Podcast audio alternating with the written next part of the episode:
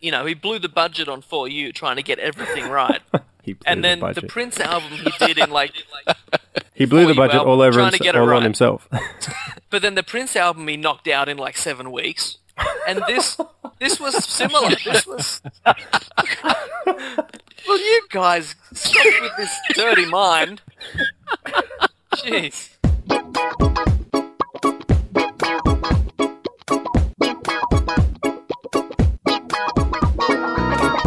Welcome to the Peach and Black Podcast.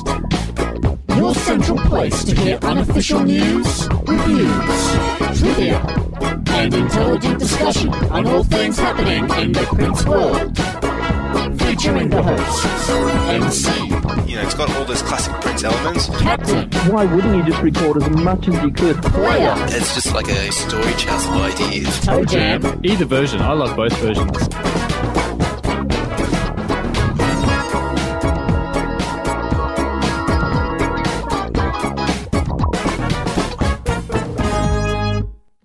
Hello, hello, hello, and welcome back to the Peach and Black podcast. We're here all again for the new year, for your listening pleasure into your ear. This is Peach and Black. Let me just introduce the panel before we get things started. We've got Captain, I've been waiting such a bloody long time to do this album review. Toe Jam, Nothing left to say. and uh, Player. I've got a funny way of stopping the juice. All right, when we we'll, get into that player, we'll get into all you things do. Dirty Mind. Uh, we're here to review the album from 1980. Of course, I did mention it a second ago. It is the Dirty Mind album review by the Peach and Black podcast, and we have been waiting a very very long time to uh, to talk about this. I, I seem to always say this, but I have to say it again: seminal release in Prince's career. It was the third album. Excuse uh, uh, mind the pun there. it's probably apt for this one actually Yeah. for this uh, for this particular record but yeah it's it was the third album by uh, by Prince released in October 1980 on Warner Bros Records of course and really predominantly a one man band performance again I mean this is early early stuff from the you know the kid from Minneapolis it has really ranked incredibly well as far as um, you know uh, press and editorial and journalist and even kind of uh, fan reviews go. Uh, you know, often considered one of his greatest albums and certainly one of the best albums of the 1980s, according to countless magazines and, like I said, journalists and music critics. So it's an important important album this one and uh, i can't wait to talk about it. Has anyone got any kind of over overwhelming things to say about this album dirty mind or the era you know just on 1979 1980 uh, in the prince world at the time? Um, yeah, like this era, like 79, 80, is really interesting in music in general, where you have the disco was really dying out because in 79 they had that um disco demolition night, the disco sucks movement that they burnt all those disco records in Chicago in the baseball field. And then you saw like a real sort of backlash against disco. Not that Prince's music was disco, but the first two albums had tinges of it. I think if he released a third album that was more R&B and a little bit of disco, you know, I think his career would have taken sort of a different turn. But um, I think just music in general, you had um, My Sharona that was coming up. There was, um, you know, The Clash, Sex Pistols. There was like a punk scene in the UK. Kiss was still big at that time. So it was more sort of rock dominated, and so I think it was a good move on his part to do something more rock based and sort of fit in with that. But at the same time, it was very polarizing the sort of imagery and um, the themes that he was covering on this album. And and it still is a funk album isn't it i mean it's Yeah, for sure. But but like you say, it's it's because you mentioned disco. It's post disco. It's a post disco funk album. It's not like you're listening to the Bee Gees or to Sylvester or somebody like that. I mean, it's there's a different tinge. exactly. Yeah. There's an edge to it. Oh yeah. Yeah, and, and a rawness too, right? Because I mean, these these song these eight songs that we're about to talk about, they're all really I I wouldn't call them demos, but they're they're pre pre something. I mean, pre final production is was my understanding, right? I mean, it wasn't the the finished product. Someone heard someone heard these eight songs as they were sequenced and said, release them as they are. Don't do any more work to them, or something along those lines. I think. Well, they're very different production was from the first two. Like you know how we reviewed the first two albums, and they had a really warm sound about them, and this is, has a really. They came out of his home studio, and they sound like that. So there is a difference in definitely the sound. Yeah.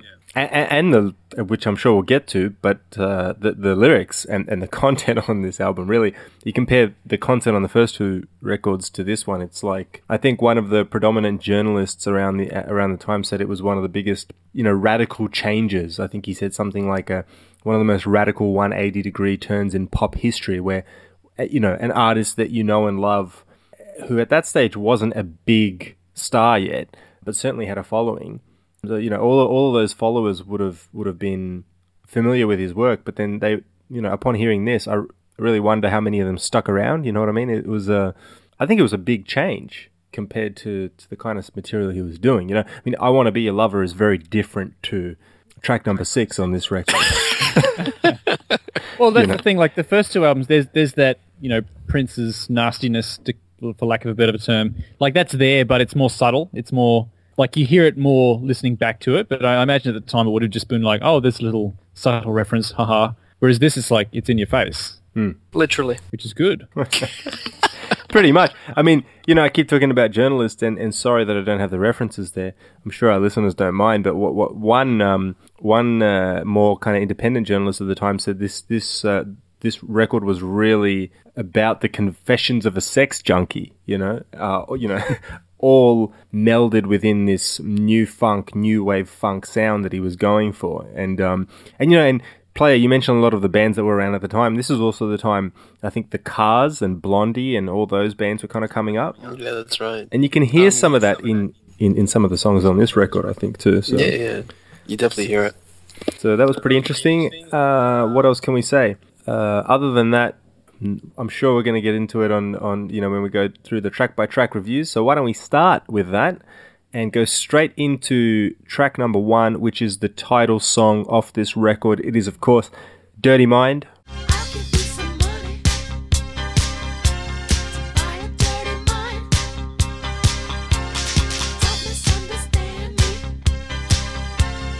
Written by, and I have to say this, Prince and the Doctor, Dr. Fink, Matt Fink.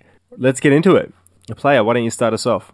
Yeah, it starts with that throbbing kick drum and bass synth, and um, right from the opening, it has a lot of energy and drive, and that stays throughout the song and pretty much through the whole album. When I come to think about it, the synth motif on the chorus is bright and opens up the song. Prince's vocal is a bit low and subdued for my liking. He does pick it up towards the end of the song, but that aside, the song's well crafted. It's excellently arranged, and it's one of my favorites. It's a nice collaboration between um, the Dr. Fink and Prince himself. It's a great way to open the album.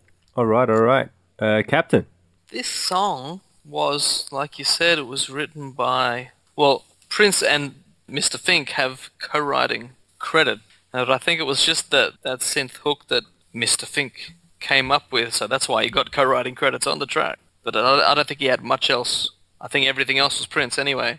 But it's nice synth work all through the track. This would have been a great dance floor track. Imagine, you know, I wasn't there.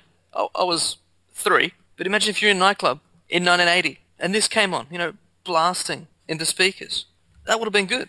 With that bass and the synth, that would have just blown your head off back in 1980. It Would have been good. But the, this is the title track of the album. It was a good title track. It fits the concept more than any other track on this album. Uh, it's got good backing vocals. That's about it. You, you know, you mentioned if you would, if you were, were, you know, would have heard that song as a, I guess, as an adult or a teenager when it came out, and I think you, you're onto something there, Captain, because it's like, it's, it's a, it's a pretty uh out there song. You know what I mean? It's not like, um, you know, Sadie the cleaning lady or anything like that. It's not, and it's not twist and shout either. It's like he's going for the, I, I won't say he's going for gold, but he's really like just, it's salacious. That's what it is. I'm not gonna. Uh, I'm not going to It's mince my dirty. mince my words. Yes, that's right. So, wh- I think what- it has got that sort of predator thing about it, hasn't it? It's like, predator. yeah, no, no, in the sense of like, you know, he's going out with this girl and he's trying to play nice, but in the back of his mind, he's got these these dirty thoughts going on. You know what you just reminded me of? Who? You know, in Family Guy, there's that old guy. Uh, I don't know. the way don't know what's the, the way the way he talks. You know, now that the you remind me of guy. it, the way Okay. that he talks reminds me of the way Prince whispers the first parts of this song with that really light voice. Well, that's what I was thinking when, when Player said, you know, that his vocals a bit low in the mix. I think that's deliberate. I think that's because, like you're saying, it's this sort of he's got this little dirty secret that you know that he knows that no one else knows. That he's thinking all these disgusting thoughts. No one yeah, else. like I agree with that, but also too, if you listen to all the songs in the sequence, it's really only until Party Up where he starts to get like really aggressive in the vocal. Most of the vocal, the way he sings the songs on this album, it's very very low or quiet. Yeah. But anyway, I like how you say that they're his secret dirty thoughts that no one else knows, and then I'm thinking to myself, aside from the hundred thousand people that bought the record, Yeah. you know.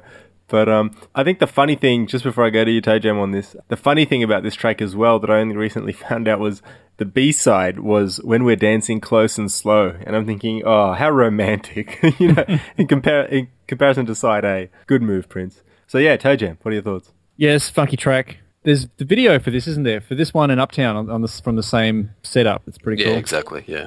Um, I like those two videos. They're really like, just like the album. They're kind of raw.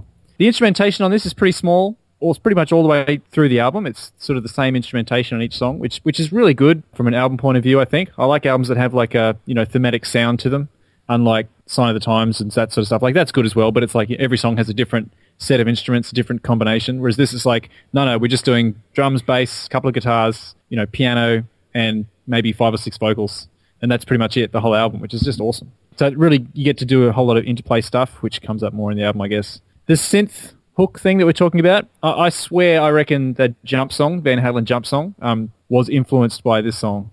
Because yeah, that that's got a real similar similar sound, similar kind of groove. Um, and for anyone who's wondering, so there's you got C on the bass, and then it's doing a, a G major second inversion, and then an F major second inversion, and then down to C major first, like just normal inversion. So that's the the riff if you're out there. The lyrics are very suggestive, and you know every now and then he's talking about he wants to do it in his daddy's car and uh, underneath the stars, and but you know he'll give you some money to go along with him. So it's kind of like you know there's a bit of prostitution in there too as well. The clean guitar sound sounds really cool, and lots of power chords on this album. Clean power chords. It's kind of a instrumental theme throughout the album. Just really funky, really dancey. Yeah, great opening track and a good theme setter. The weird thing with that synth hook is it's really clashy, but somehow it doesn't sound like it is. Yeah. It's well, you just got it, like somehow it works. Like you're saying, it's in C, right?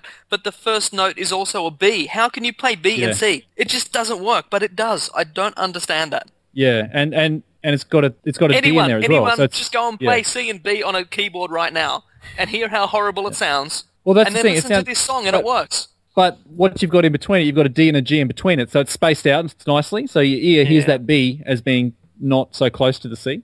It's just weird. Yeah, well, I, I agree with, with what you guys have said about the track. Really, I mean, in a nutshell, it's real funky. It's a great opener. It's new wave salacious funk to me. Um, you know, those punchy synth, synth chords that everyone mentioned, and the driving beat, great raw, piercing vocals. That's that's all true. But the other thing that really strikes me on this is everything is mixed so tight. But I say tight. What I really mean is dry. Like it's really dry mixing, and maybe it's because it wasn't, you know, uh, it wasn't overly mixed in post production or anything like that. It just sounds like I don't know. To me, it sounds like underground music. Maybe because it's because of the look that he was going for, and and because he hadn't quite, you know, he hadn't hit the big time yet. It's just like underground Minneapolis funk, and it's really, really nice to listen to. And something about the melody is also kind of playful, uh, and all the way up until about the two thirty six mark. That's right.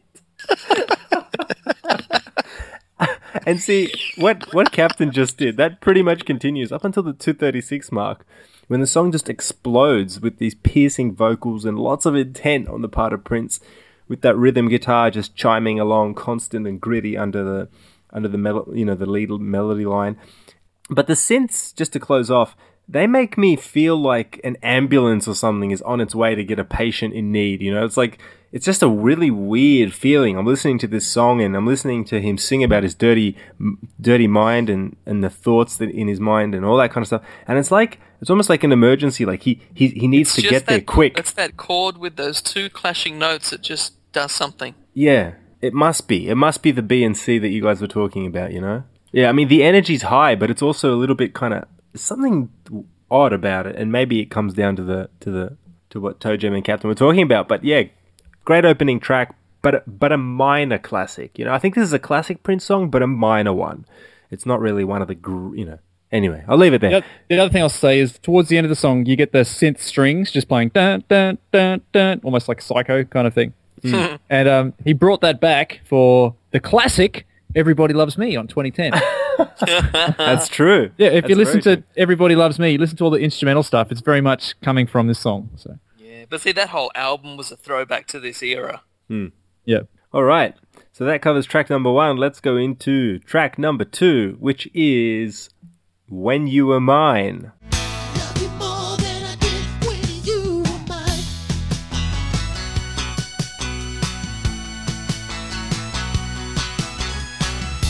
And uh, let's give this to Captain to lead it off. How many times have we said? Probably a lot. But, you know, absolute Prince classic song. Because that's what this is. We've said it many times. If you don't know by now, I'll say it again. I really like a good pop song. And this, this is just, it's amazing in its simplicity. It is fairly simple, but it's, it's, it works very, very well. See, I don't want Prince to listen to this and his head to get any bigger, but only a genius could have written such a simple pop song and make it sound so good when it's so simple. You know, there's people out there, they write these super tricky songs trying to make a good song. You don't have to do that. If you can write a decent song in the first place, you don't need all the tricky stuff. If you can just write a good basic song in the first place, that's all you need to do. And that's what this is. But I put this up there. I'm not going to say top 10. I'll say top. It's in his top 20 tracks out of what 500 plus release tracks hmm. that he's had. This is in this is in my top 20 because it's just a the classic pop song. You know, it's just a bit over three and a half minutes, just like the the classic pop song should be. And we know Prince loves it because he's played it not every tour, but every other tour. It's been he likes this song. He knows it's a good song. He even he recognizes that. But this song, it's got cool backing vocals. Uh, the keyboard solo is good. It's I don't want to, I'm going to say this a lot, but it's hard to be objective about such a classic song because it's just we've all heard it a million times. But I can't think of a single aspect of this song that I do not like. And again, it is a masterpiece, to quote someone. but um, there's you know, there's always a song. There might there'll be something that annoys me. It'll be you know, he says rain and there's some stupid sound effect. There's always something in every song. I'm like, oh, did he have to do that? But this song, there's nothing. It is 100%, you know, perfect. It is great. The the the guitar's so clean. Actually, I don't know if there's even a distorted guitar on this whole album. It's just all clean. I think. Don't quote me, but I think. there's yeah, there's a couple little distorted bits in other songs, but yeah, it's pretty much clean all the way through. Eh? and it's so clean. It's just sounds so good. That's all I got to say. Okay, okay. I'll just Uh, keep talking how great it is for an hour. So just just keep someone else go. Chime in at any time. Uh, Toe Jam. I pretty much agree with what Captain said. It's classic pop. It's a great song. It's got all the classic elements. It's it's in E, isn't it? Uh, E, A, and B chords. Simple Yeah. stuff. Classic beat that mm, jut jut jut mm, jut jut all the Go, way go. through. Yeah. Is it go? Is it go go? I think, I don't know what you I think call that. it's yeah. I don't. I was gonna say rockabilly. It reminds me of a rockabilly, rockabilly kind of beat, but I don't know. Yeah, there's a even- bit of that in there, isn't there? Classic synth hook, you know, do do do do, like just a classic pentatonic line.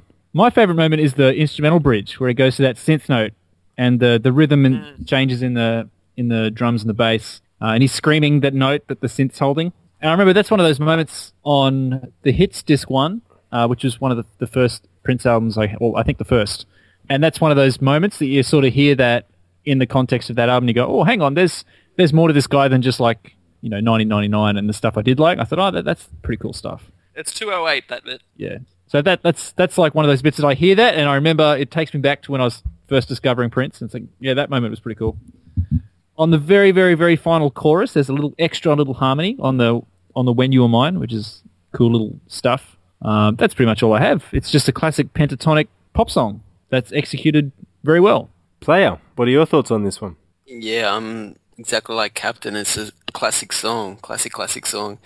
It has a great 50s, 60s vibe with the um, cheesy high-pitched organ, which really serves as the main melody and the chorus of the track. Lyrically, it's another one of those Prince do-wrong songs. I think a line like, I never cared, I never was the kind to make a fuss when he was there sleeping in between the two of us is supposed to be taken as a figure of speech, but I'm sure at the time many took it as a, the line literally, which you can see Prince, address in the next album, Controversy, Am I Straight or Gay, and all that sort of stuff. So, and also if you pay attention to the lyrics, Captain, by the end of the song, hmm. it, Prince turns into the, the stalker guy. Oh, the, again. Yeah. But the song is has a happy enough vibe for you n- not to take it so seriously that Prince comes off, off as creepy or anything. The guitar work, I gotta say, is great. The organ solo is awesome. And overall, it's just a really well written and executed song. Very cool song. I think um, in our top survey, it came in at like 26. So Yeah. it is it is up there. Yeah, it's in captain's top twenty and almost in the uh, in the top twenty of fans around the world. So it's yeah, you're right. It really is one one of the fan favorites. Okay, so I wonder what else I can add to this. I mean, you guys have spoken about pretty much everything. I think the one thing I will say is when I listen to this, I hear all the guitar licks and flicks and gimmicks, and there's a lot of really nice stuff that he's playing on his Hohner on this track. I'm also an incredibly big fan of this. It was it was one of my favorite songs prior to 2009, but after going to Montreux, Switzerland in 09 on that big famous MC trip um, that I did, hearing this was one of, if not the highlight of that entire Montreux weekend. It was a great song to hear live, and this song really never, it's never not great. You know, like it's one of those songs where you listen to the album version, it's great. You listen to his live versions, they're even better. And even listening to cover versions and countless bands, and you know, from pub bands to to well-known artists, uh, probably Cyndi Lauper is probably the, the most well-known one, but even the covers are good, which really means you can't do anything to this song. To Captain's point about a good song being a good song, you can't do anything to destroy this. It's just so oh. good. But I, I could I could give it a good go if I wanted to. I mean, but still, it'd probably still sound alright. yeah, because it's just so darn good to begin with. I could do a great rap version of it. Someone's probably already done that, and it's probably not that bad. It probably. Um, but I maintain it's a great song, like you guys do. And, and the other thing I will say is, in Prince's career up until this point, this was the best, by far, the best pop song he had written until this point, and still. Yeah, probably, yeah. But I'll go on to say, and it, and it's still one of the best since that point. Yep. And that's a big thing to say because it's been, what, 34 years since this was released. This is one of his best pop songs ever, and you just can't top it. You can't. It's classic. It's just classic material when everything comes together so well. It's one of his best melody lines. The great vocals, you can feel his emotion, and it and there's a there's a bit of meaning to this song. It's not just a throwaway track by any means, you know. That underlying synth in, in the verses is awesome, and he, he he used that again a couple years later in Little Red Corvette, very similar synth sounds. And again, such a cool rhythm guitar. It's instantly listenable. You, you just can't forget it. You know, after you hear it once, you can sing along to it. You can play it in your car. It's just a great track. And again, if Third Eye Girl play this live, I wouldn't be surprised because they're in that kind of mood at the moment. I think the new wave rock stuff. So uh, yeah, You great know, song. you know, you know what's also great about it? yep. They also spelt you correctly. Why are Y O U. Yeah. that was all to change not long after. He, Uh, he, he forgot how to spell in 1981. Well, there's a lot of controversy in 1981. So. Uh, and uh, what else can we say? So that's about it. Let's go into track number three, which is "Do It All Night." There's something I wanna mention. I wanna do it. Do it all night. Do it all night. Let's go into it. Toe Jam. This is another cool song. Uh, the piano comes in on this one, um, so it sort of reminds me of the time sessions, those early time sessions that have a lot of acoustic piano on there. There's this sort of staccato thing going on the whole way through in the keys. Uh, pretty much the whole way through the song, there's something going da da da da da da, whether it's the keys or the drums or, or the guitars, whatever. Um, the bass in this is probably the highlight for me. Listening to the bass, doing all its little pops and slides and that sort of thing. I've got here one minute thirty-eight to one minute forty-nine. You know, so the vocals are singing, and you know, a lot of these sort of songs that Prince does, and, and most pop songs, it's like you know, you have a little phrase, and there's a little bit of a gap, and then there's a phrase, and there's a bit of a gap. But from one minute thirty-eight to one forty-nine, it's like eleven seconds, which is not that long, but it's like the vocals just keep going, and it just leads straight in from one phrase to another, and it just it's a really cool section of the song. It's got another cool synth solo, just like the last one, that comes in on a big screaming note. there's the big uh, the big stop and the vocals do this massive scream, and underneath that you hear this little piano doing bling, which is this little nice little background stuff. There's not too much background stuff in this album, um, and I like the way it builds. And by by three minutes twenty, it's building pretty pumping, uh, which is cool. So it's a really good song, very listenable, very danceable, uh, and suits the album very well. Don't don't you think this is an an incredibly overlooked song as Yeah, well? that's right. Actually, Yeah, I had that sure. Oh, you had that. Okay, that's that's in my notes. Yeah, no, I just realised as you said that it was the first thing I wrote down. Underrated. I mean, this this song to me could have easily been on controversy. Yeah. No, I mean, I, th- I think it, it would go, you know, because all of the cool bass slaps and the momentum pushing it, it's song, you know, pushing this song ahead as um P- Prince inevitably is looking for the same thing. You know, the start stop drums are real percussive. The vocal delivery is this sly, smooth, kind of cheeky, g- cheeky guy with all the, you know, when you when you read the lyrics, you know, those synths. I don't know what it's called, and you guys are going to fill me in, I'm sure. But you know, when it happens in this song, and then it happens once in controversy, when when a synth note, I think it's a note, kind of just whizzes in, like out, out of nowhere, just just comes in, and then just and it's com- the note's completely like cut off at the end. I don't know what you call that, but this happens a lot during this song. If anyone, if anyone has a, even a vague idea of what I'm talking about. You about, mean like the big like bow? Those yeah, yeah, yeah, things. yeah, yeah, What do you call that? I call them bows. I call them like vampy, like it's like a vampy sort of Stab. of stab. Yeah, I guess stab. Yeah, yeah. So those synth stabs that whiz in, uh, in and out uh, uh, regularly throughout this song, they're really kind of striking to listen to. You know, It's like especially on the exclamation mark, isn't it? I want to right. do it bow. Horns or Boom, Batman. yeah, so that's anyway. Those are my thoughts, but let's go to someone else. Uh, player. Look, I don't know if it's the mix, the recording equipment, the mastering, if Prince is really bashful, or if it's the vibe he's going for, but his vocal is way too soft on this and on most of the songs on this album. But that aside, I really like the vibe of this song. All the musical elements are really tight. A case in point, put on your headphones and listen to the bass. It's just crazy. It's crazy, the bass alone. It's perfectly arranged. It's bright and up tempo, especially with the staccato electric piano. It's really, really cool. I know he'll never revisit this song live ever again, but I think it's got good enough merit to bring this one back. Awesome song. I mean, it's got live drums, so Hannah can play this. It's not a drum machine. Yeah, definitely. Hannah, do it all night. That's that was Prince. That was Prince shouting out the next track. By the way, for anyone. That, uh, Captain. This is it's not my favorite track on the album, but it is another pretty good pop song. You already said it's got it's got this cool bass all through the track, which looking back at, you know, his whole history, that was like a signature thing in a lot of early songs, like the first, you know, three, four, five albums, you know, like Let's Work, stuff like that. The bass, what happened? Where, where's that gone? What happened to that? Well, he just hasn't released an album for four years. That's why it's not there. It's it's the bass has been removed for the last four years. What happened still- to the the bass? You know, a song that he started with a bass line, and that's the whole song. You know, where's that gone? He, he ditched it after When Doves Cry. He doesn't think he needs it anymore. Anyway, bring back the bass because he he basically dropped it after the first you know a few albums. It's like why? It's bass. Come on. I love the line. Been waiting such a bloody long time. Yeah, you must have yeah, been hanging around some British people to to come out with that line. He was hanging out at Coco. Yeah, That's a good line. Uh, the chorus, it's just a classic hook, and someone must have realized it since it was the third single, I think, released from the album. 222, the great keyboard solo. Again, bring back synth solos too. Bring back the bass, a song, just bass and synth solos. That's what I'll listen to. Uh, one thing I like in this track, and a few others on this album, the backing vocals. It's very cool stuff. But yeah, that's about it. It's, it's a good one. Okay. All right. So uh, let's go into track number four. A short little ditty. Got a broken heart again. Got a broken heart again. 'Cause I ain't got no money to spend. And I'll just repeat that.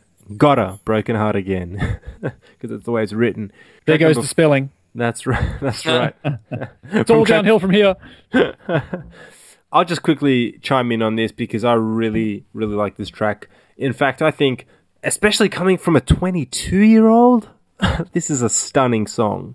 it's uh, he's singing like a crooner, as if he turned into, uh, you know, sporadically turned into Smokey Robinson or, or the leader of one of the great doo wop groups of the '60s. I mean, you know, he sounds like the inflection on his vocal reminds me of of a Smokey or some of the other falsetto singers. You know, Little Anthony and the Imperials, all, all that kind of stuff. The whole thing is real sweet and nicely executed. And I don't know what it is exactly. Maybe it's kind of the minor, the minor tone.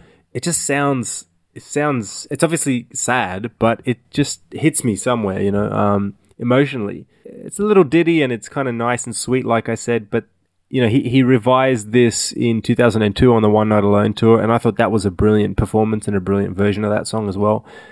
Just a great track. What more can you say? Uh, so with that, we go to player. Yeah, this is for me straight country and western. For me, the sound of it. Um, it sounds like a brother sister track of Still Waiting from the previous album to this one. The guitar on this is really impressive though, and that's what stands out the most, um, along with his falsetto vocal. It's interesting you brought it back, like you said, and revamped it for the One Night Alone tour. It's an, it's a nice song. It's really the only sort of ballad on this track if you consider it a ballad, or if you exclude Head as a ballad. Um, but it's nice, quick, and to the point song. It's cool. Okay, uh, Captain. I wasn't going to bother with saying this for this album since there's only eight tracks, but a lot of them are very strong tracks. But for me, this is the weakest track on this album. And it's not just because it's a ballad, but that might have something to do with it. There's not that there's anything wrong with it, it's just that there's all the other material is so strong. And then this is, for me, this is just meh, whatever. It can't all be great. It's uh, it's got this cruisy country vibe, which is okay, and it's a short track. It's only what two minutes sixteen seconds worth. But yeah, it's th- this is just this is just skip for me. It's just nothing. There's nothing there. Like you, you know, MC, you're saying you get some, you get some emotional thing. I get absolutely nothing out of this track. And again, a surprise when it turned up O and A. And but that's what he likes to do. He pulls some totally random, obscure track from from history, and everyone's like, "What? No way, he's doing that right now." but when I saw this song in One Night Alone, it was much more a vo- it was a falsetto vocal showcase Yeah. the music was totally irrelevant, really, because everyone was just standing there.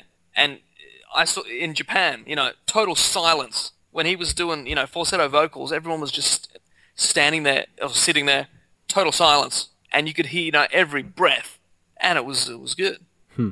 But still, I didn't get anything from the song. Okay. I was just I was just like, wow, great vocals, In Japan. yeah. but yeah, meh. Next, let's go Fair to some enough. good songs. fair, fair enough. Toe Jam, close this one out for us. Yeah, it is. Someone said it. It's just it is a bit of a little ditty, um, and it is kind of skippable. But it's- not a bad song by any means. It's it's quite a nice song. It's it's got some emotion there. I never really picked up on the song until the One Night Alone DVD came out, and then I, re- I really enjoyed that and went back and listened to this song a bit more. You know, it's you know a lot of chords in it. There's a descending bass line that goes all the way down, then it sort of pauses on the four, and then it runs back down, and then it runs back up. Do do do do do do do. So it's a sort of moving bass with lots of chords. Interesting chord progression. Crisp guitar solo. That sort of country twang to it. It's a good phone call song. I think I've said this in, on a few songs. There's these sort of category of Prince songs that are about phone calls, and this one, it's the you know he spent all his money on a long distance phone call, so it's kind of a Prince motif. Uh, and I like I like the way it finishes on the nothing left to say, and then it has this nice Lydian major chord sprinkling, and then it's just this weird like guitar noise, like it sounds like he's dropped his guitar or something. No, no, that was his heart breaking. Oh, was it? Oh, That who is the hell the- knows? that- Or, is or the was it just his A? Or was it just his A string? I don't know. no, but that kind of stuff's pretty cool. it wasn't his G string, that's for sure, but they could have been. I, I wasn't going to go Mind there. I wasn't going to go there. Uh, and with that, let's go Uptown. Track number five, Uptown.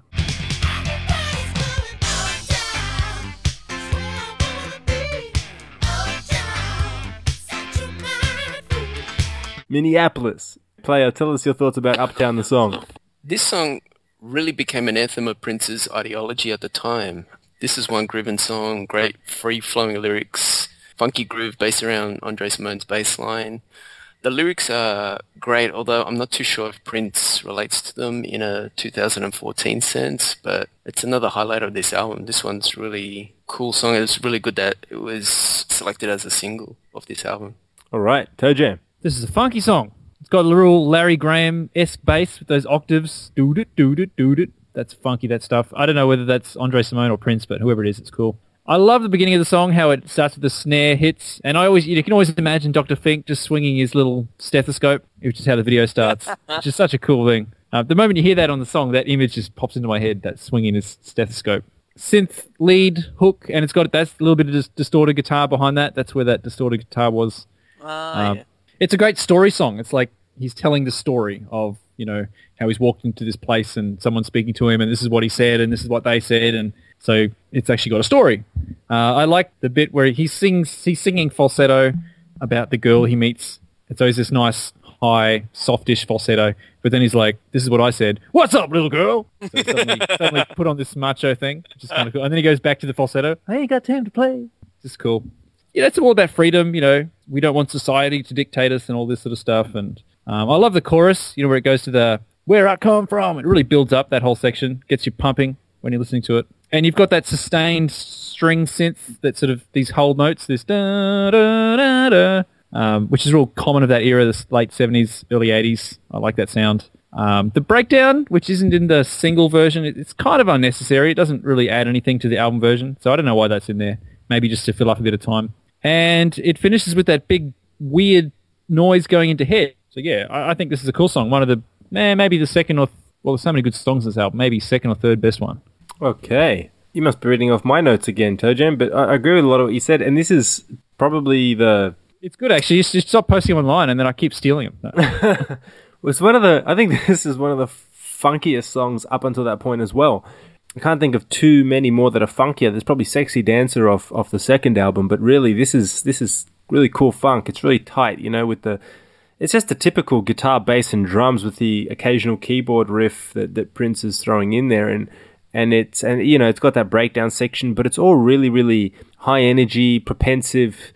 Um, there's a propensive momentum there, and he's and you know what he's singing about. It's not just about having a good time and partying, but he's talking a little bit about you know um, stereotypes, whether it's gay or or straight, whether it's um, gender based, whether it's race based. It's an interesting kind of um, collage of themes. I think this song, and, and obviously he's talking about Uptown, which is was a part of Minneapolis around that time where everyone used to hang out. You know, all the creatives and all that kind of stuff. And I really get that. You the know, creatives. I get- the, the not the executives, the I'm creatives sure that's what he called them at the time. where the mofos used to hang out, and you know the uh, the artwork and everything is very very kind of you know the graffiti stuff. Um, it, it conjures up many of those sorts of images, and to me, this is also aside from being a real funky track, it's also the point of the album where he decides to kick it up a notch and really put his foot down and put the stamp on on this on this particular record and he's almost like he's saying, "That's it, I'm taking over." This is, you know, the first four songs kind of built it up, but this is where I'm going to really go for the funk. And Well, um, this this would have kicked off side B, I guess. exactly, yeah. On if you're listening to the vinyl, yeah. So um, actually, yeah, that's that's a good point, Captain, because and it's kind of I didn't realize it while I was saying it, but yeah, this is the kind of the you know the second half, so to speak, and um, It's like I've warmed you up now. Now I'm going to blow your head off. Yeah, and he really does with these last four songs, and this is the first one. But um, it, just quickly on that as well, the first four tracks of this album are particularly interesting for me. I think they're they're they're sequenced in a really unique way. So I'll, I'll talk about Uptown in a second because it's track number five. But ha- have a look at the album again at the track listing. The first song is completely about sex. The second song is about heartbreak. Then the third song is completely about sex. Then the fourth song is about heartbreak again. and then and then the rest are pretty much about partying and about sex equal in equal measures. And it's almost like by the time Uptown comes around and, and you you put the needle on se- on side 2 of this album, it's like Prince makes his mind up in the second half of the record. He's like that's it. I'm going to party and have sex for the rest of this, you know, forsaken life. I'm done with the heartbreak. I'm done with the toing and froing. I'm just going to go and go out and jam, you know. So it's a really interesting part of the album, I think. This. So yeah, I love it. The, the bridge is my favorite part, and Yeah, And- that's cool. That bit. yeah, that's cool. That's my favorite part, and and how it just builds and builds, you know. But really, the song to me, Uptown, it's not just a song; it's an attitude, and it's straight up attitude. I can smell and sense the vibe of Minneapolis in 1980 with this track. You know, the grit on the curbside uh, of of of that town, and you know, I wasn't even born then, so it says a lot for this song. But great lines, both both great lines in the sense of lyricism, but also great bass lines, crunching guitar work.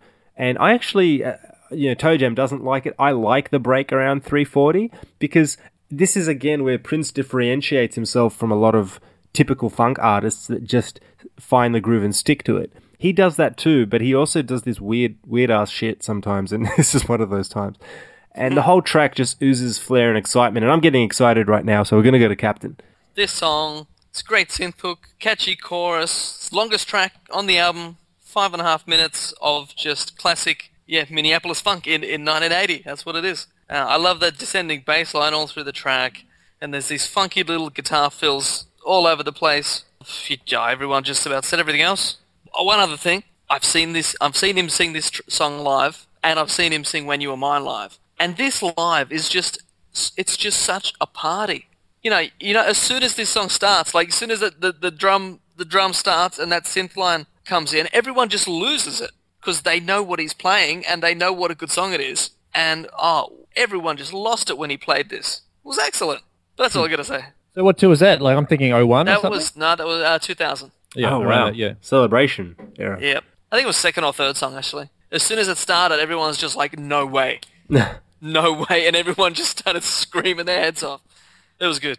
It's good stuff, isn't it? So okay, we're five songs in, and we're going into track number six. I mean, track number six. it is, of course, entitled "Head."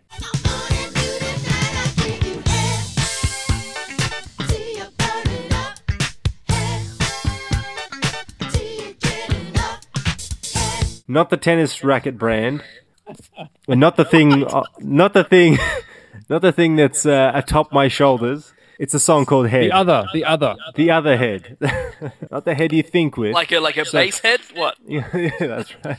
Okay, Dead let's head? get. s- We've pinhead. so it's track number six. It's three quarters throughout the album, and then this song comes on, and everything just pretty much changes. I think is the right. There's, you know, there's there's Prince, Prince and Prince's music before this song, and then there's Prince and his music after this song, and uh, You, I you think drop to your knees by the time you get to this. point, right? that's right. You know what you can say? There's there's people's um, there's people's general impression of Prince before this album and then after they've heard this album. That's right. That's where it all changes. So this is uh I don't know what to say about this. Who's gonna go first? Toe Jam? Do you want to talk about head first? Sure, why not? Why not? First thing I've got is that the bass is funky. However, it's very, very similar to "Thank You for Letting Me Be Myself Again." It's basically the same thing, but it's it, the only difference is that it's got that accent on the fourth semiquaver of beat four, which is which is what makes the song. I think that dum dum dum dun that one. Uh, so it's the extra are you saying it's the extra note? Yeah, it's it's not exactly the same, but you know, there's so many Prince songs that have that "Thank you for letting me be myself again" as the sort of core of the song, and then there's like little variations off that. Well, that's, oh, might that's leave- fun. They they invented it, so Exactly, You yeah. gotta, you got to start with that and then take Yeah. it somewhere else. What I love about the song is that you know it's it's straight four four all the way through. So you know the phrases are sort of four bar phrases, but in in every single one of those four bar phrases, there's something interesting happening, and it's often just something really subtle. Like the bass just might do something a little bit different. There might be a little extra snare hit. Um, there might just be a little pluck on the guitar, but like it's such a groove based song. But like every four bars, pretty much every five seconds or so, there's something different happening. Just a little little subtle different thing. And it's really cool just listen to listen to that all the way through. Boy, it's tough to talk about the song without talking about the lyrics, isn't it? The snare and the claps just sound really cool together. Uh, you got obviously the snare, and it sounds like you've got some claps in the left and right. Uh, real thick two and four sound. The synth horns on beat two, one, dun, dun, dun, dun. such a classic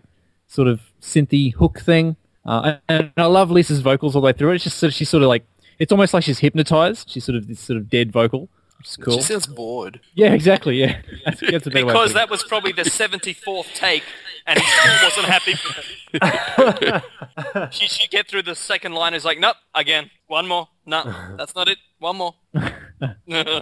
And of- of course, in this song, you have the quintessential Dr. Fink solo. Probably the best he's put down, probably the most well known, the one he's most known for. And also, you've got all the little background vocal stuff, like little oohs and ahs. And I think at one stage he says something like, What's going on? And all this, and all this very weird vocal stuff going on in the background. Uh, I will leave you guys to dissect the lyrics and have fun with that. That's it. That's it. It's funky. What else can you say? It's, it's, Yeah, it's drums and it's bass and it's funk. No, it is. It definitely is. Uh, player, talk to us about this one.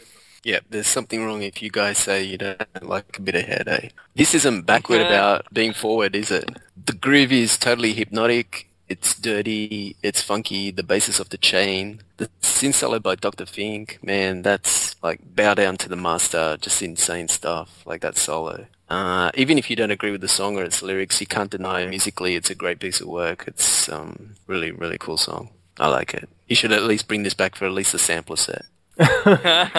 Can you imagine? Um, Well, I never want to hear those two words again. Sample set.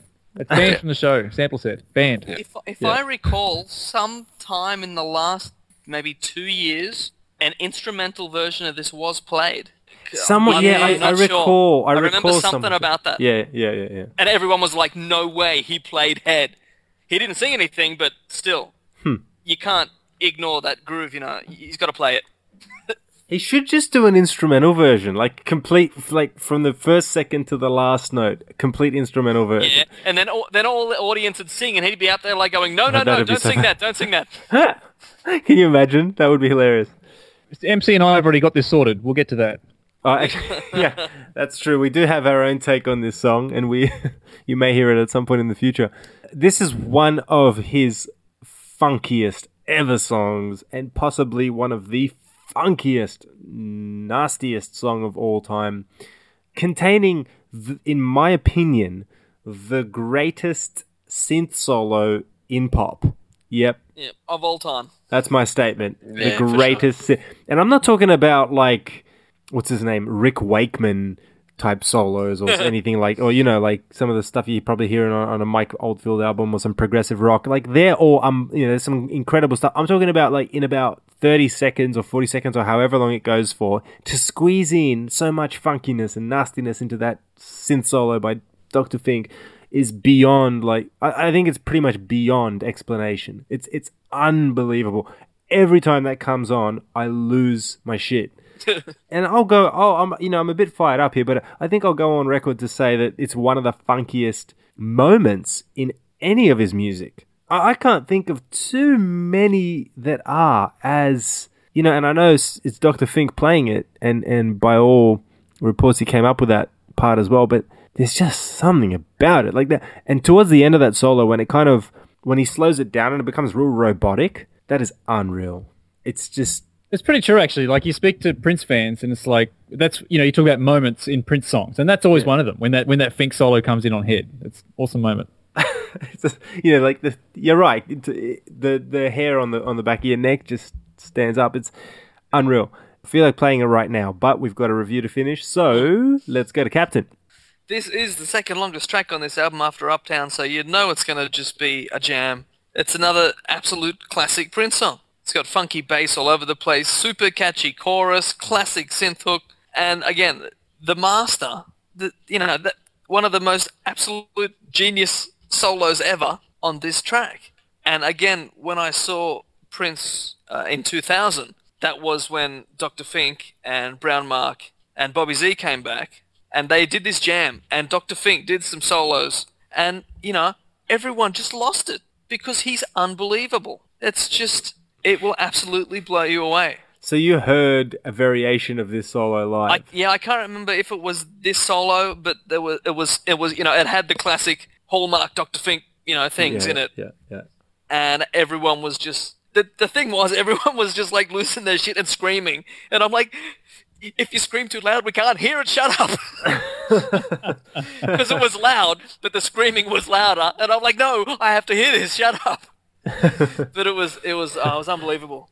You know, I remember at the, at, at the time, Fink was like one of the longest lasting band members. Like he survived the Yeah. Revolution breakup. He went all the way through to Graffiti Bridge. So Well, yeah, up until that point, he was the longest standing member. For good reason too. Ah, That was And a good was- show. It's just around the corner after that. So it's yeah. funny actually. This is getting off topic now. In the Graffiti Bridge, you know, booklet, and it's got the picture of the band, and it's like, and Fink is kind of looking a bit old in that picture, like. You know, he's got all his young hipster M Tony MC and all this sort of stuff, and Rosie G and all, and then there's old Doctor Fink in the background. Like, it's like- Past is welcome. you just don't see Dr. Fink being in that night. Maybe it's because it's hard to imagine him now, but it's hard to imagine him now, like in the 91, 92, 93 era band instead of Tommy B. Like, do you see Dr. Fink there? Uh, yeah. I- He is, Dr. Fink is the longest serving Prince band member. At the time, isn't At it the like time, he was. I think Mr. Hayes. Hayes? Yeah. Really? Yeah. 90, uh, Because Mr. no, Hayes but I'm came talking in about, I'm talking about in a single stretch. Oh yeah, I mean, yeah, Miss, uh, Mr. Hayes did have a little break, but Yeah, in a single Little. stretch probably. It was a big break. No, and then he was there. He was out from 2002 to 2006 thereabouts. Yeah. Yeah, okay. Because I was I was thinking Rhonda, like 2000, uh, 96 to 04. That was eight years. That was pretty close. But uh, yeah, you probably ha- so maybe Hayes, Rhonda, and and uh, Fink. Imagine if you got those three back now. the longer serving band members. All right, so let's go into the next song. We finished off with Head, and wh- what a way to finish! You know, what, what one of the most controversial, one of the most controversial, uh, explosive. Uh, Seminal tracks. Sex- seminal tracks, that's right. Sexual, salacious tracks in his discography. And, and actually, wait, just before we go into track number seven, I'll say one last thing. That was a real mouthful, MC. Yeah, well- this whole show's a real mouth.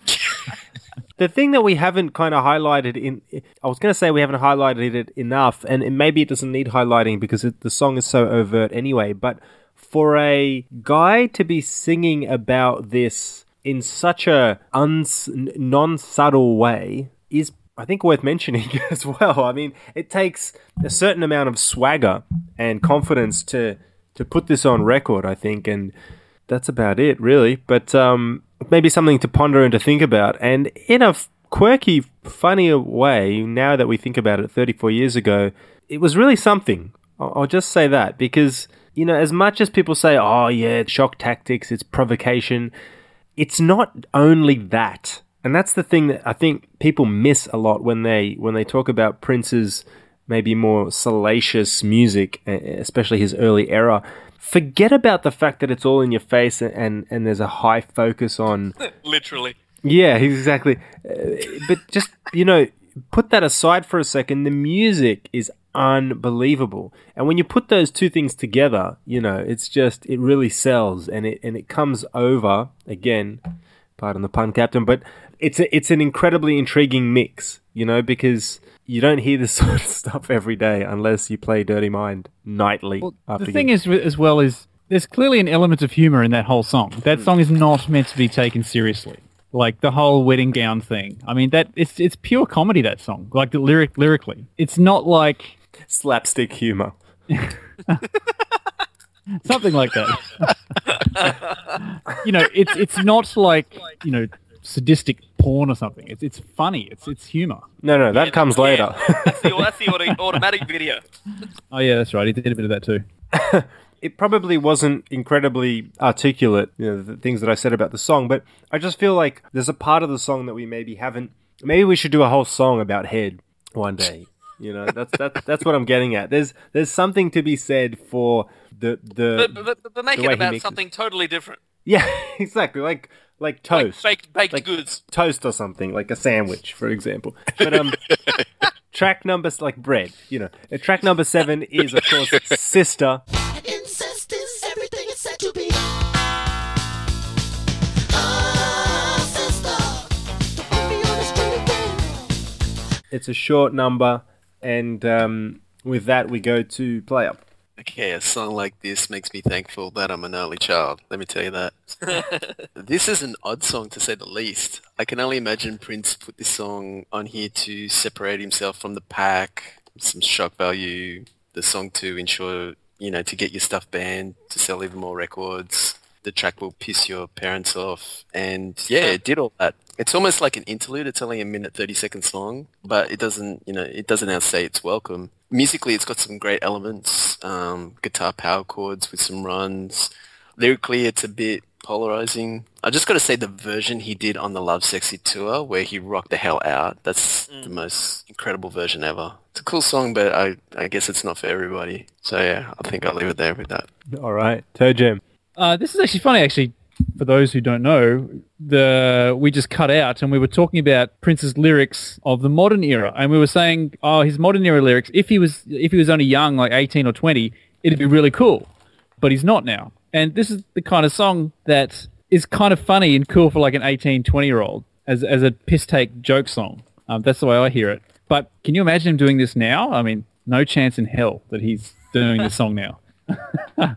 In, And So, I- so, actually- Jojo, that's probably around about the only place that you would hear it if they did if Yeah. they played it in hell. But like we were just saying with his new songs, the music is cool. Like, forget all the lyrics and everything. The music's really pumping. It's jamming. Cool guitar stuff, like real clean guitar chords again, power chords a lot of the time. But yeah, it, it is a bit, those lyrics, we were just saying with Head how it's funny, but this, this one's funny, but it's like, it's kind of wrong, isn't it, when you think about it? I don't know what else Must- to say. You must be the only one. You know what I think it is? I mean, you listen to a, a track the other like three. It's like it's it's, like you've normal. taken a joke too far. It's like you know you get the humor, but then you take it too far, and maybe this is taking it a bit too far. but I think that was the point. You listen to Yeah. Head, and then and you're like, okay, this is funny, but perfectly possible and plausible. Then you get to this, and you're like, well, yes, it's possible, but and it's still a joke. But where is this going? I think this song is just continuing the previous song's joke, and yet taking it one more step. Yeah. He's like, "Are you going to come, or we're, we're going to go even further? Here we go." Yeah, it is. Believe it's it or how, not. how far can he push it? Yeah. the the puns really just keep on coming, don't they? um, yeah, it's. I mean, the, the the lyrics are unbelievable. Uh, In, in you know, I've used that term before, but unbelievable in in just unfathomable, really. And it's a bit of an anomaly on the album as well, don't you guys think? Like, it's cool to hear. It's kind of like I'm gonna hit a sore point here with Captain, but you know, Ronnie Talk to Russia. It's like it, as cool as it is to, to listen to. Um, it's got some energy and it's got some cool vibes, but at the end of the day, that's about it. You know, and so and Sisters kind of like that. It's more. I think this one is more pure shock value than the genius of of Head that came before it. But anyway, uh, Captain. Well, see, you talked about you know the sequencing of this album. Look where this track is. You know, he stuck it right up the back end of B side, and the puns just keep coming. Yeah. And, but you know, it's like the second last track. It's like you know, some people might not even get this far, so I can put it there. anyway, my, you can't go. help yourself, can you? you know, this song is usually cited as one of Prince's most controversial songs in his career, and with good reason. But I actually don't have that much to say about it. It's it's a joke, and it's just continuing the previous joke. I like the music. I really like the music. I like the song. I love the changes in the last like 12 seconds. I like that. It is the shortest song on the album, 90, 91 seconds. And it makes, like any song that, that is that short, makes me wonder what a longer version would be like. But I think the, the charm of this is its speed and brevity. but, um, no, I like this song. The extended mix of sis- Sister goes for one minute and fifty-five seconds. yeah. Uh, a few minutes ago, MC said, oh, you know, some people say he just put it on there for shock value and uh, things like that, which is perfectly another plausible thing to say. Uh, but then you said something about, you made me think, even today, this song would be hugely controversial. That's the weird thing. You know, of a lot course it a- would. Yeah, yeah. a- so much stuff he did early on in his career now is nothing. It's totally normal. But this is still one of the most taboo things. Even now, nothing has changed in that the way people look at this Well, subject. thank, thank God for that, Captain. I mean, hopefully we're not going to get comfortable with incest anytime soon. No, but so many other things that he did early on in his career. You know, now it's like people don't even think about it. It's hmm. nothing. Hmm.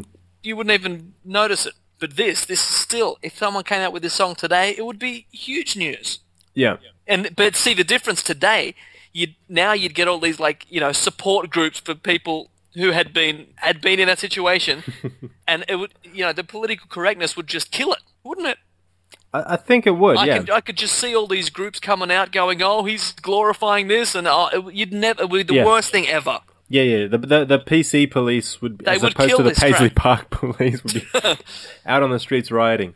Yeah. That that's really the only difference though than if this song was released then and now. But don't you? I, I find that this is it's not completely tongue in cheek, but there's an element of he's not actually taking this seriously either. It's like a bit of a gaff. It's hmm. like you know having a bit of fun with it. But as much as he put this song on there because he, you know, he thought, you know, this is going to really, you know, people are going to listen to this. I just, you just know in his head, he was like, and they're going to be thinking, is it true? Is it not true? Yeah, yeah. You know, sure. and then like Yeah, just it's, like it's a little like, bit like- contrived. a little like, bit contrived. Like, like player said before, That's a good and word, then actually, I think. Controversy came out, and then there was all the "Am I straight? Am I gay?" It's all playing on that. You know, it's the mystery, and you don't know what Mm. Yeah. what he is. Yeah. And this is where it started. Yeah.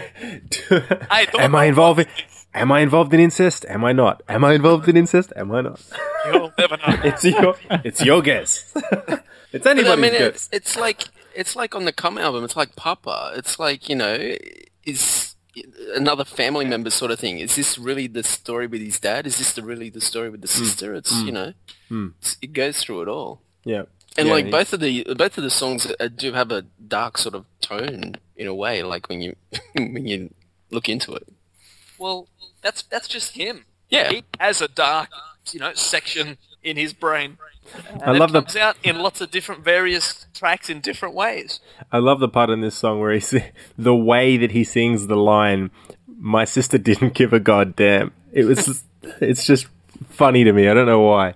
The other Anyway. thing I like is this song is only like 90 seconds long, and he Yeah. get and somehow he manages to squeeze in motherfucker twice in a 90 second track. I've got to say that that's you know Chris Rock couldn't even do that shit these days. That's I'm I'm impressed by that. Anyway, moving on from track number seven to number eight, the last song on this album, and it all ends with a loud bang, just like it began. It is, of course, called Party Up.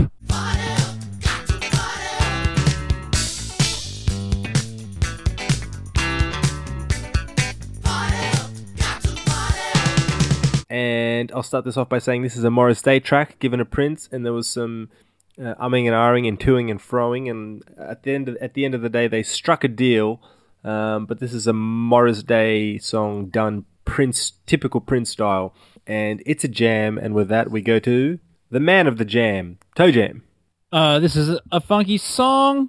Is this maybe the most James Brown of his first few albums? Probably. The bass line always, well, I wouldn't say it reminds me of the Rainbow Children, but the Rainbow Children, the song has a similar bass line, similar notes, um, similar order of notes, which is just interesting because they're two completely different songs in different styles. For me, I love the guitar interplay all the way through. There's two, I think there's two, maybe three rhythm guitars, and it sort of reminds me of Illusion, Coma, Pimp and Circumstance. You know, where you just listen to that and it's got those two guitars that are doing interesting things. If you listen to Party Up, it's got the same sort of thing going on all the way through.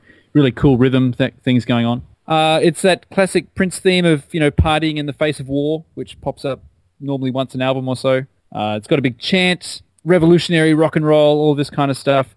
I don't know my history that well. Was Vietnam? Vietnam had finished by this time, hadn't it? Surely, by 1980. Yes. Yeah. So it always seems to me it's like it's kind of a song that's a few years too late. Like it's this. It sort of reminds me like those John Lennon, you know, 70s anti-Vietnam war songs, but it's kind of a few years too late. That's I don't know why I get that impression, but like there was there a war going on at the time? But don't, or? but don't forget, the very next album was Controversy, which had the track "Ronnie Talk to Russia." You know that Cold War thing. Yeah. that was like that was, was all happening right then. Yeah, I guess so. I was I wasn't even born then, so what would I know? You got that chant at the end as it fades out, and it's it's like he makes a mistake on the vocals towards the end. He says the same line three times instead of I don't know if that's intentional or not. It's kind of weird, but yeah, it's just a funk song, and you've got those sustained synth notes all the way through.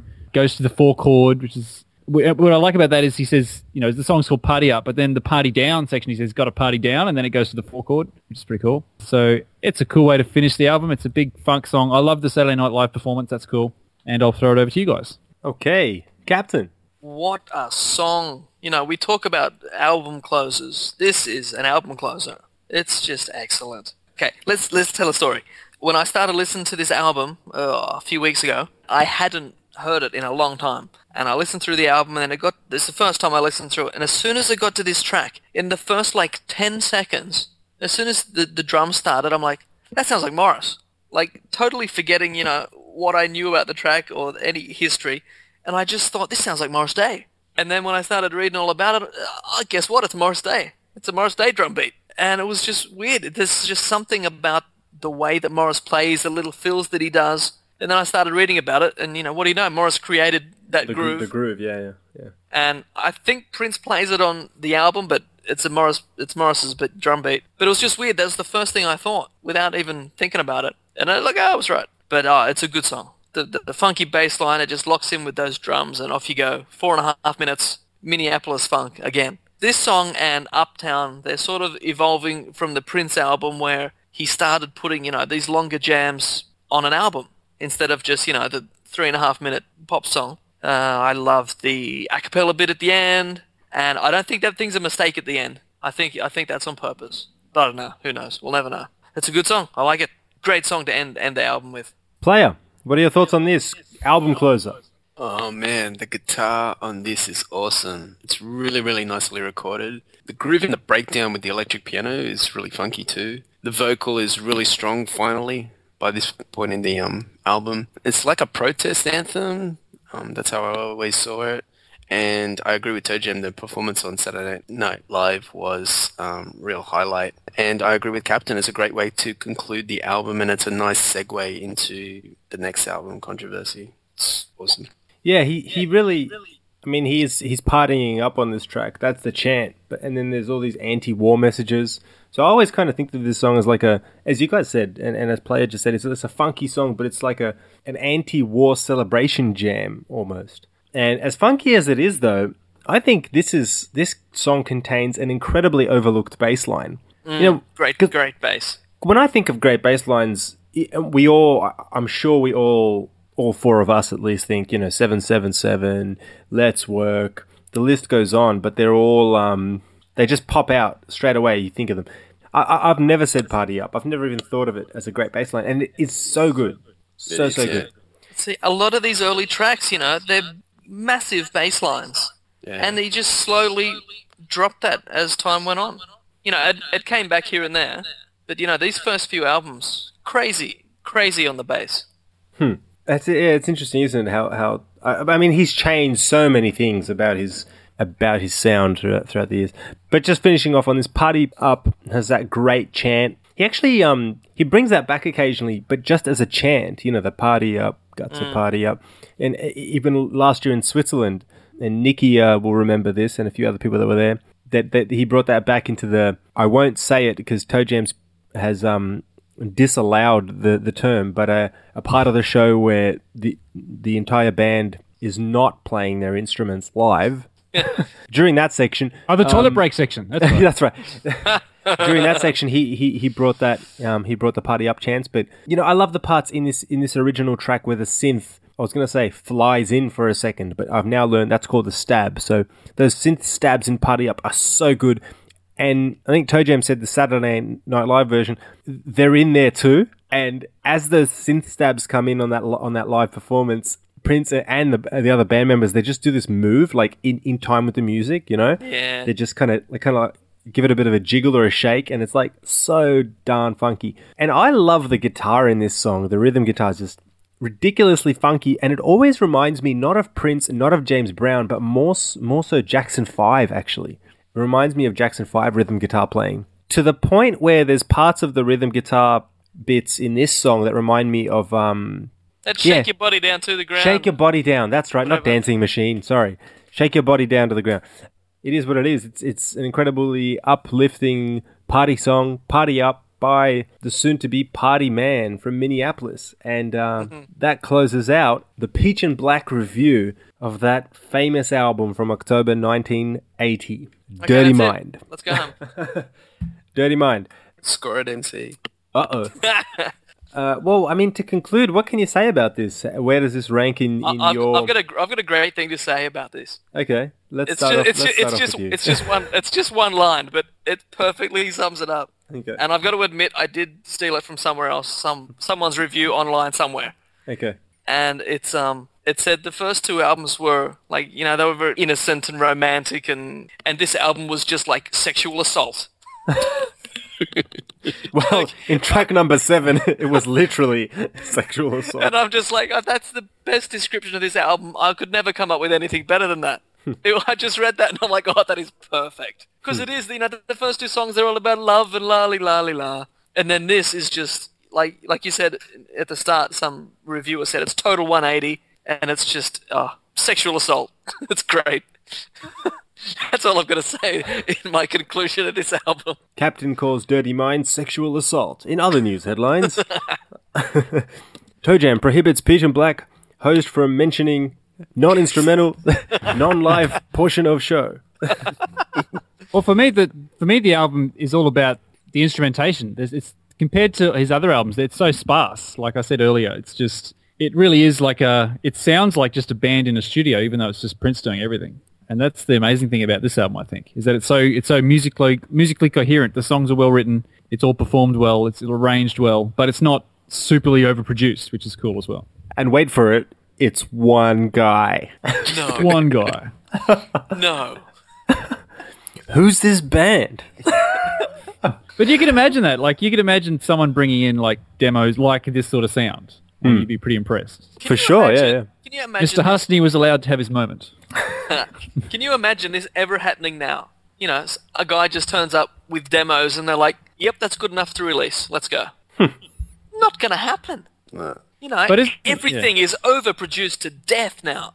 I mean, I'm sure there might be some, you know, independent stuff that that comes out that's like this, but you know, generally, this would never happen these days. The only the only example that I can think of that happened two years after this release, after the release of Dirty Mind, by a well-known artist, and Prince by that stage was you wouldn't call him a you know superstar, but Bruce Springsteen released his 1982 album Nebraska, and that was recorded. That was all recorded on four-track tape, and supposedly also a similar situation where he had just it was like the first preview listen and whoever he he played it to the guy said that's it that's the album right there. Forget about adding anything else. Like that's it you know? So whether that story is true or not we don't know but prince pioneered it. So um I'm sure yeah. there's other artists have done it. oh yeah there have to be but it, it's not every day that you hear that kind of that kind of sound there. Yeah. player what are your what are your kind of s- end of show remarks? like upon reviewing this album for this uh, show, like you you realize like every song is almost killer. Like it's a killer album. The only thing that I don't like about it is it's missing a lot of low end. It's it's not you know it needs a bit more sort of heavy on the bass. But I mean the songs are strong enough to sort of cut through that. Like they have their own intensity. I just I, I think it's just the limitations of having it. I think recorded in his own home studio for the first time, but it just needs just a bit of oomph in the low end, I think. Don't say this. Prince will just go home and push his button on his little thing, and there's there instant bass. Oh, well, if it if it gives it a bit more depth, then I, I welcome it. But that should be like a It's- preset instabase he's You probably can apply got it that to Paisley you can apply that to a lot of albums. yeah Yeah, but it's it's it's a it's a great album. This is one of those like apart from it being uh, there's another pun coming, but this is one of those pivotal albums, and it was a total 180 pivot from the previous album. But without this, you know, would controversy wouldn't have been what it is. It would have been something, but it wouldn't have been what it is. I mean, th- and we've said this before, you know, with the evolution, every album just follows on to the next one, and you can just follow it through, and it's it's it's an amazing journey to go from the start and just to you know see how it goes. You know, Captain, it is an amazing journey, and even though I wasn't born at the time, you think of that kind of four or five year period from For You to Prince to Dirty Mind to Controversy to 1999 is mind blowing. And you think to where we are today, and, and I'm not I'm not pretending that this is any sort of logical comparison, but you know, he hasn't released an album in almost four years compared to the first four years of, of, of his career hmm. You know it's it's a huge contrast. And again i'm not necessarily saying any anything profound here but or even judgmental by any stretch but it's just it's just it is what it is you know? Like those early ye- formative years so to speak were just so rich. You know even when the stuff was raw and gritty like on dirty mind it was just really rich because it seemed to just and people have said this in the past you know the likes of alan leeds etc it just flowed out of him and you know, player, when you say all the material on this is pretty much killer, I don't think he, I don't think even he knew that it was killer. It just kind of flowed out of him, and he put it on a record and he released it, and that's what it. I think it seemed to be like back when he was starting out, he just used to like record, record, record, put it out, put it out. And, you know, now we sit here in 2014 reviewing an album that's 34 years old going, man, this stuff is really good. And it's good throughout. You know, there's really no, no skipper. Um, I- pardon the pun. If I if I recall correctly, he spent you know he blew the budget on For You trying to get everything right, He blew and the then the. Prince album he did in like. he blew the budget all over trying to himse- get it all on himself. But then the Prince album he knocked out in like seven weeks, and this this was similar. This was. well, you guys stop with this dirty mind. Jeez. But this album was similar. He did this in like you know seven, eight weeks, something like that. Yeah, you whacked that off like really, really quick. Real quick. Oh, Uh, turning all those knobs and buttons. oh, gosh. unbelievable. What's that? It's like it's like working with a four-year-old or something. It's a full-on sexual assault. This album. It's a it's a full on sexual assault. But wait, take a seat. It's it's a sexual assault by one, One guy. man. It's not a whole band. no, you're being assaulted by one guy. This kid from Minneapolis. Playing all the instruments. Playing, Playing with with all his own instruments. Ah, who who knows anymore? He listens to his own music and plays along with himself. Yeah. Wiley plays them to the music. Playing that one-eyed.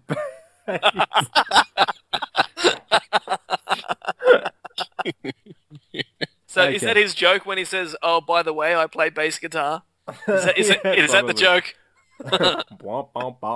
All right, any shout-outs, guys, just to finish off this show. I got a shout out to Joey Cococo from the org who likes the show. Yay! Thank you, Joey Cococo. And I want to send a shout out to Jason Challenger. Thank you, brother, for listening, and I'll catch up with you soon. Uh, and a shout out to the Night Child, Jay Spud. He he likes the show and laughs his head off at inappropriate moments in public. So that's great.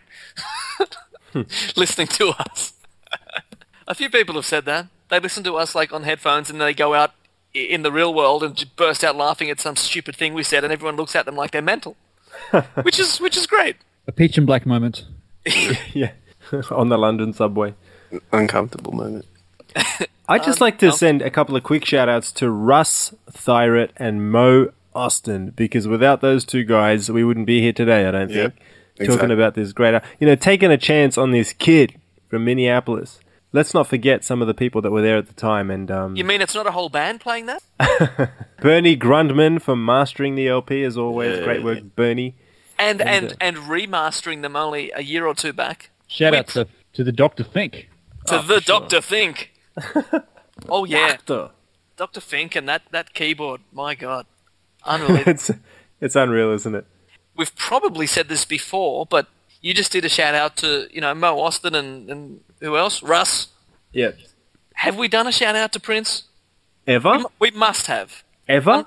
I yeah, we know. have. But let's I'm do sure it anyway. Let's do it anyway. All right. Shout out to Prince for recording the most unbelievable, you know, body of music in the last 35 for the last 35 years. Hmm. Because otherwise we'd be sitting here talking about something else Frank or nothing at all, Or we'd be talking about John Farnham and, and Mike Oldfield.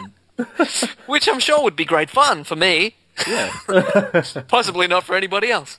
and for the other five listeners in Australia who still listen to John Farnham. Um, but you're So, right, yeah, Captain. sh- shout out to Prince. Shout out to Prince because that, is the reason why we're all here today. Still listening to the music, still discovering things in it. And uh, I won't get all teary eyed on you all, but I mean, it is 2014. We have been doing this for over five years now. And um, we've done a lot of. You know, we've done a lot of album reviews and a lot of cool and interesting stuff, and we've had some cool experiences, and we've seen some shows, and we've had interviews from authors to I was going to say musicians, but I just realized we haven't had a single Prince related musician on the show yet. Um, but, you know, we've interviewed an author, we've had uh, Shelby on the show, we've had Nikki, and And Well, there's it's- not it's- a lot of albums left. It's akin to a religious experience. is what that's right. We've written tour programs. Let's not give it all away now. But um, let's just say we've been involved behind the scenes. And uh, yeah, and, and you know what? And I'll just quick do a quick. This will be an R moment, but a shout out to player Toe Jam and Captain, my brethren, because uh, you know it really is. It's a. It's not a one man show. It's a f- not a one man. This ain't Prince doing this podcast. It's a whole band Oh, big group. virtual hug. But it is um it is what it is. The Peach and Black show.